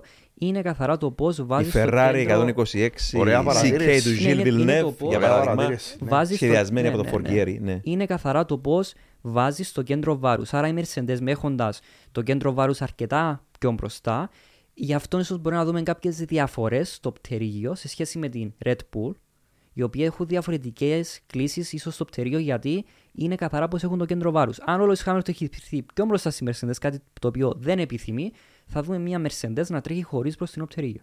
Κάτι άλλο που μου κάνει εντύπωση φέτος. Όλες οι ομάδες ε, όταν σχεδιάζουν ένα μονοθέσιο, όπως μου έχει πει και ο Μάριος, το σχεδιάζουν με μια φιλοσοφία. Θέλουμε να είναι γρήγορο σε πίστες, για παράδειγμα, με μεγάλες ευθείες ή με γρήγορες στροφές και να είναι και ανταγωνιστικό σε πιο κλειστές πίστες με κλειστές στροφές, αλλά να μην είναι νικητής. Ενώ στο Spa, για παράδειγμα, ή στη Μότσα να είναι νικητής. Φαίνεται η Red Bull Racing και φέτος, όπως και πέρσι, να είναι ικανό και ανταγωνιστικό παντού. Ναι. Μόνο και μόνο από αυτό το στοιχείο δείχνει η δουλειά που έχει Πάντως, γίνει. επειδή υποσχεθήκαμε να το πούμε όμως και επειδή μας παίζει ο χρόνος ε, και έχει λίγο καιρό που το έχουμε στο μυαλό μας, είναι φανερό πως το κλίμα στη Mercedes όσον αφορά τον ίδιο τον Χάμιλτον που δοκιμάζεται, είπαμε, και ο πιλότος και η ομάδα για πρώτη φορά μετά από χρόνια, δεν είναι το καλύτερο. Και Ναι. φημολογείται τώρα κάτι, μια είδηση προς την κόκκινη πλευρά. Ναι. Και σίγουρα πάντοτε οι, οι- οι μεγάλοι πιλότοι της κάθε εποχής κάνουν όνειρα να οδηγήσουν μια μέρα για την ε, σκουτερία Ferrari, σε όποια κατάσταση και αν βρίσκεται η ομάδα. Και έκανα μια σταριστική στο μυαλό μου ότι τα τελευταία 50 χρόνια, με μοναδική εξαίρεση τον Άιρτον Σένα, οι σπουδαίοι πιλότοι της εποχής κατέληξαν λίγο πολύ όλοι στην Ferrari. Δηλαδή, αν πάρεις από τον ε, Λάουντα, ε, τον Αλέν Πρό, τον ε, Φερνάντο Αλόνσο, τον Μάικολ Σούμαχερ, ε, όλοι αυτοί, πιο πρόσφατα ο Φέτελ τέλος πάντων, ε, κατέληξαν λίγο πολύ στη Ferrari, οι- οι σπουδαιότεροι της εποχής τους τα τελευταία περίπου 50 χρόνια. Ο Χάμιλτον θα το έχει στο πίσω μέρος του μυαλού του ως όνειρο, αλλά τώρα ίσως να ανοίγεται και η πόρτα, μια ευκαιρία για να, για, για να δει κάτι διαφορετικό, να κλείσει την καριέρα του με, με αυτόν τον τρόπο. Ακόμα και για τον Άιρτο Σένα φημολογεί του ότι είχε κλείσει για το 96 στη Ferrari, αλλά δυστυχώς μας πρόλαβαν Και τα δεν θα γεγονότα. ξεχάσουμε εκείνο το πανό. Πραγματικά έκα- έκανε δύο-τρεις συναντήσεις στην καριέρα του και η τελευταία, λίγο πριν σκορωθεί, ήταν πολύ πιο σοβαρή και πιστεύετε πως θα οδηγούσε τελικά για τη Ferrari. Όμως ναυάγησε και δεν θα, δεν θα ξεχάσω ένα πανό στον Grand Prix της Ιαπωνίας στη Σουζούκα που έγραφε Σένα και Ferrari θα ονειρευόμαστε για πάντα. Ναι, ναι, ναι, Κάτι το θυμάμαι αυτό που, το που πράγμα. δεν το ζήσαμε ποτέ, αλλά ήταν. ε, Ναι, Πολύ ναι. Αλλά, αλλά ο συγκινητικό, ναι. Χάμιλτον τώρα ίσως να ανοίγει πόρτα προς Ferrari σιγά σιγά Σπύρο. Όλα τα ωραία έχουν έναν τέλος κάποτε. Ο Σερ Λουίς Χάμιλτον πέρασε υπέροχα χρόνια στη Mercedes με αρκετά πρωταθλήματα ε, των πιλότων, πρωταθλήματα των κατασκευαστών. Όμως μετά τα προβλήματα υπάρχει μια τριβή. Φαίνεται να υπάρχει μια τριβή. Το 19 είχε πλησιάσει την πόρτα του Μαρανέλο σε βαθμό που δεν χάλασε ούτε για τα χρήματα ούτε για τη χρονική διάρκεια το συμβόλαιο, αλλά για το ότι ήθελε να μεταφέρει κάποιους τεχνικούς από τη Mercedes στο Μαρανέλο και η Mercedes έθεσε βέτο και χάλασε μεταγραφή. Τώρα τα πράγματα είναι διαφορετικά. Το ότι δεν ανανέωσε ακόμα και βρισκόμαστε ήδη Απρίλιο λέει πολλά. Δεν προδικάζω ότι δεν θα ανανεώσει. Απλά έχει βγει και μια είδηση από το Sky ότι είναι ίσως μια καλή επιλογή, αν όχι η μόνη αυτή τη στιγμή για το Χάμιλτον. Θα το παρακολουθούμε το ζήτημα. Θεωρώ ότι υπάρχει θέμα, ναι. Μαρή. τρέχοντας 20 χρόνια με τη Mercedes ε, μπορεί να ανανεώσει για τη Ferrari αλλά θα χάσει το partnership το οποίο θα θέλει, αν αυτός θέλει να συνεχίσει με κάποιον τρόπο με τη Mercedes ή ως ambassador ή οτιδήποτε άλλο. Κάτι που έχει χάσει ο Michael Schumacher όταν μεταφέρθηκε για τα τρία χρόνια στη Mercedes. Άρα ε, οι πιλότοι βλέπουν τώρα τον ανταγωνισμό, πού θέλουν να κατευθυνθούν, τι θέλουν να κάνουν στην, στην καριέρα τους, αλλά επίσης πρέπει να βλέπουν και το μετά. Είστε έτοιμοι. Μπορείτε να πάτε όπου θέλετε, όποτε θέλετε, ό,τι καιρό κι αν κάνει. Γιατί τα ελαστικά Michelin προσφέρουν επιδόσεις που φτιάχτηκαν να διαρκούν. Ανακαλύψτε τα ιδανικά ελαστικά για εσάς σε εξουσιοδοτημένους μεταπολιτές σε όλη την Κύπρο. Για περισσότερες πληροφορίες καλέστε στο 7777 1900. Με τη σφραγίδα ποιότητας τη CTC Automotive. Ε, όταν φεύγουν πλέον από τα 40 κάτι χρόνια από τη Φόρμουλα 1, πώς προχωράει η καριέρα τους. Αν ο Λουίς Χάμιλτον παραμείνει στη Mercedes, τότε θα μπορεί να προχωρήσει στη Mercedes σε άλλα πρωταθλήματα. Ο Σαμπάσαδο θα είναι μένα- μέσα στο κλαμπ της Mercedes. Αν φύγει για τη Ferrari, κατ' εμένα του κλείνεται η πόρτα να συνεχίσει να είναι στο κλαμπ της Mercedes. Άρα ε, και βλέπουμε ο Λουίς Χάμιλτον είναι και ένας businessman. Τον νοιάζει επίσης τον business πώς Ναι. ε, πώς κατευθύνεται στην καριέρα του. Άρα πιστεύω αυτό ίσως να παίξει ένα, ένα ρόλο. Πάντως, μια τελευταία είδηση έτσι που ήρθε στην, στο μυαλό μου, που ήρθε πρόσφατα κοντά μας, είναι ότι ε, μ, ο παλιός σου αντίπαλος, ο Βελίπε Μάσα, τι ακούσαμε τώρα, παίρνει στα δικαστήρια το αποτέλεσμα του πρωταθλήματος του 2008, όταν το πήρε ο Χάμιλτον εις βάρος του Φελίπε Μάσα τότε με την ε, Ferrari. Δεν ξέρω ε, η άποψη σας για αυτό το θέμα. Δεν θεωρώ ότι υπάρχουν ελπίδες για να νικήσει στο δικαστήριο για τον λόγο ότι η χειραγώγηση που είχε γίνει από τη Ρενό τότε ήταν ε, ε, για να κερδίσει μεν ο Φερνάντο Αλονσό που δεν γνώριζε τη χειραγώγηση ο Φερνάντο Αλονσό, θα το τονίσουμε. Δεν ήταν η Μαχλάρε Μεσεντέ και ο Σερ Λουί Χάμιλτον που το χειραγώγησαν. Άρα θα είναι άδικο για το Σερ Λουί Χάμιλτον να το πάρουν το πρωτάθλημα που κέρδισε το ίδιο άξια όσο θα ήταν και ο Είναι, Φερνάντο είναι, για μένα είναι λίγο τραγικό να σχολιάζουμε μετά από τόσα χρόνια Ναι, ναι, ναι. να αλλάξει η τύχη ενός πρωταθλήματος, Μάριε. Ε, Ναι, θεωρούν ότι έπρεπε το ε, Grand Prix της Σιγκαπούρης, το λεγόμενο Crashgate, να γίνει cancel, να φύγει κα- από το πρόθυμα, που σημαίνει ο Μάσα κερδίζει το πρόθυμα γιατί ε, το χάσε παρά έναν βαθμό, ναι. αλλά στη Σιγκαπούρη είχε έρθει 8ο, τρίτος ο Χάμιλτον. Ήταν μια μεγάλη διαφορά βαθμών. Ε, δεν πιστεύω πρέπει να του πάρουν το πρόθυμα γιατί αν η Σιγκαπούρη γίνονταν cancel, έδεφε ο Λούι Χάμιλτον πρωτοπόρος στο πρωτάθλημα, ίσω να άλλαζε και η ψυχολογία του Μάσα, ε, θα άλλαζε ή δεν είναι dynamic το πρωτάθλημα. Αν έβλεπε Ναι, ο ναι. Μάσα ότι φεύγει το πρωτάθλημα τη- του, ε, τη- ο αγώνας της Σιγκαπούρης, αλλάζει πλέον η κατάταξή τους, πλέον αλλάζει η ψυχολογία, αλλάζει η ψυχολογία των ομάδων, θα είχαμε άλλο πρωτάθλημα. Εντελώς Ναι. διαφορετικό.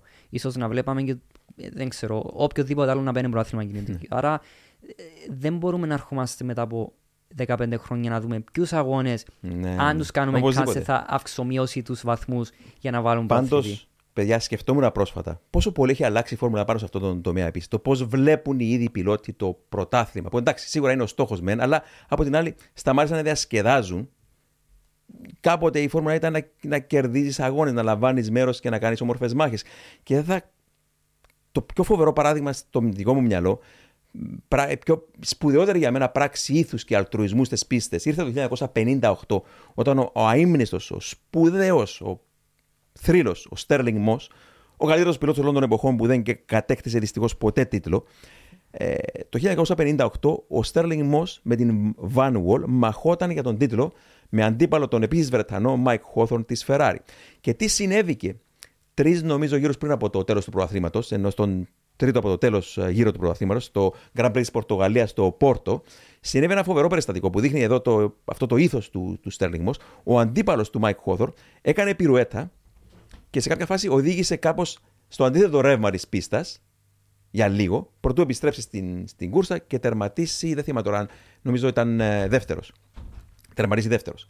Και οι αγωνοδίκες συνεδρίασαν μετά την κούρσα και του έβαλαν ποινή γιατί οδήγησε ε, από το αντίθετο ρεύμα της ε, της φοράς της πίστας και του έβαλαν ποινή. Την επόμενη ημέρα ο Στέρλινγκ Μό είδε στην εφημερίδα την είδηση αυτή και τι έκανε ο άνθρωπος. Έτρεξε στους δικαστές, αν θέλετε, στους αγωνοδίκες και τους είπε: Παιδιά, ήμουν μάρτυρας. Πήγε και λογοδότησε υπέρ ποιου, του ανθρώπου που έκανε μάχη μαζί του στο πρωτάθλημα Gentleman. του, του μεγαλύτερου του αντίπαλου και είπε: Τον είδα με τα μάτια μου, οδήγησε με α, στην, α, στην αντίθετη φορά της πίστας, αλλά το έκανε πάνω στο πεζοδρόμιο. Λέει. Μιλάμε για street πίστα, διασταύρωναν γραμμές τραμ, οι πιλότοι σε εκείνη την πίστα. Μιλάμε για το 1958 τώρα.